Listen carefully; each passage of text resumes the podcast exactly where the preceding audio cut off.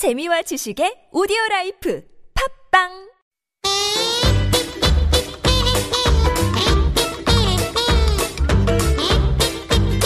From the laws of deep intergalactic space, to the principles of the even deeper web. who knows, maybe the next discovery will be named after you. It's weird and wonderful.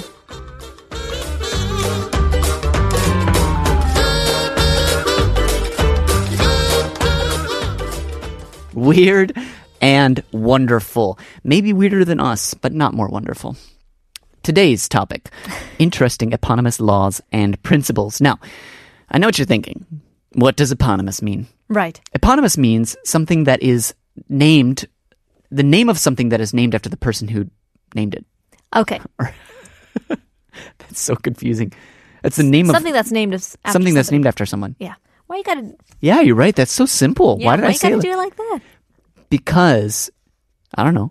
the name of something that's named after someone else who named it after their own name. That their mother and father has given unto them, All right. or grandparents at Yes, times. really. Essentially, this if it's named after them, really, did they name it or did their mother and father name it? Because their father and mother gave them the name that. I like where you're going with this. Yes, What's right. the first principle? The Peter Principle. Now, it's actually named after Lawrence J. Peter, a prominent Canadian scholar of education who found this concept. Now, it's basically an idea that, quote, in a hierarchy, every employee tends to rise to his level of incompetence. Now, the point of this principle is that people are promoted based on how well they are doing their current job, not how well they might perform their future job. Look at that. Now, Very in other smart words, man, Peter. right? Uh, when you're great at something, you might get rewarded with a promotion into something you might be terrible at. You know, a typical example, Peter said, is if you're a great rule follower who suddenly is placed in charge of making rules, you might freeze up in your new role or, or gum up the productivity of everybody else. You know, you could be good at one thing and not necessarily the best at the other. So, one more core principle that Peter said is that, uh, quote again, once you're promoted to your level of incompetence, you probably won't get fired and replaced with someone more competent.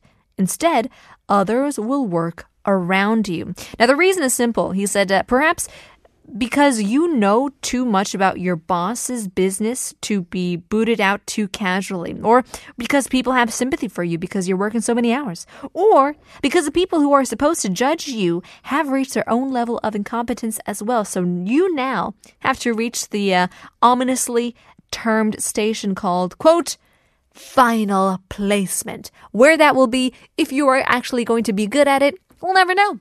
I see. So basically, again, to recap this principle, if I understand it correctly, Peter's principle is that in your working career at any company, you will be promoted until you hit your level of incompetence.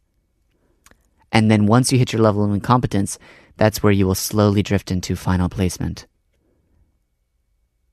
No? Did I well, get that well, wrong? I thought it was uh, you will be promoted to something that you may not necessarily be good at. exactly. You won't be necessarily fired for that, even though you are horrible, Sure. because it could be a number of reasons. Oh no, no. But here's what I'm saying: you enter into a company, you start advancing. It's like, wow, look at this guy. He's uh, he, we should give him this. He's so good at following rules. Let's have him make rules. Oh man, he's so good at making rules. We should have him make chairs.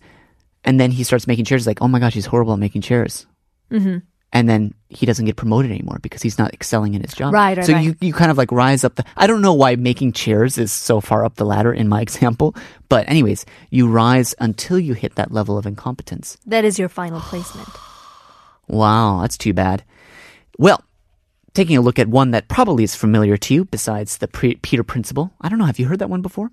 No, first time for me. Quite interesting indeed. One you have probably heard of before is Murphy's Law, and Murphy Murphy's Law is the one uh, one of the most famous eponymous laws. It's the simple rule that anything that can go wrong will go wrong. Now, this law was named after Captain Edward A. Murphy, who was an engineer working on Air Force project, which was designed to see how much sudden deceleration a person a person can stand in a crash. Oh, okay. During the project, a key sensor was installed completely backward, allegedly by Murphy, who never checked it in advance. As a result, the test went utterly haywire and much to the embarrassment of everyone concerned. So, Later, later on then, in a press conference, Stapp, the flight surgeon who worked with Murphy, used the term Murphy's Law, saying that Murphy's mistake had taught them to assume that everything that could go wrong would go wrong.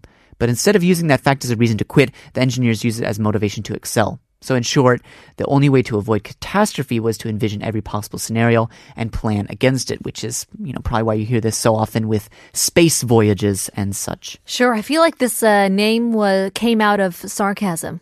like, oh, Murphy's Law taught us that. Thank you, Murphy, Right? for all that you've done. I well, feel he's like the Mr. Magoo of like of engineer projects. Could. Did I do that? or maybe he did it on purpose to teach a lesson, but who knows? Uh, up next, we have Cunningham's Law. Now, it's basically an internet uh, uh, adage or tribute or whichever that states the best way to get the right answer on the internet is not to ask a question, but to post the wrong answer. Now, this is kind of going off our artificially intelligent, I guess. If you've spent any time on the internet, you're likely well aware that posting something incorrect online is a for sure way to elicit uh, um, an army of correction Right. from fellow uh, internet, uh, what is it? Uh, netizens? netizens. netizens. There you go. Now, this idea is based on the fact that people online are often unsympathetic to questions, especially questions they consider stupid. So, this law itself began uh, as advice Cunningham gave to his people in the 1980s. But who was Cunningham? In a nutshell, this guy is none other than Ward Cunningham, the man who invented the first user editable website. Now, it seems that this guy has well understood the internet users, oh, that is not correct, I'll edit it kind of mentality. But interestingly, Cunningham himself denies ownership of the law, calling it uh, a quote, misquote that disproves itself by propagating through the internet.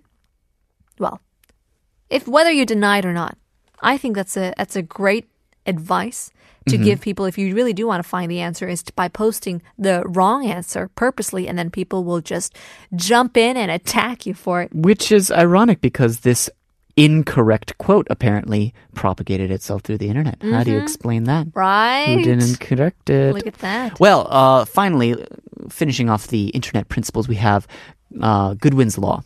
Or is it Godwin? Godwin. Godwin? All right, Godwin, you win.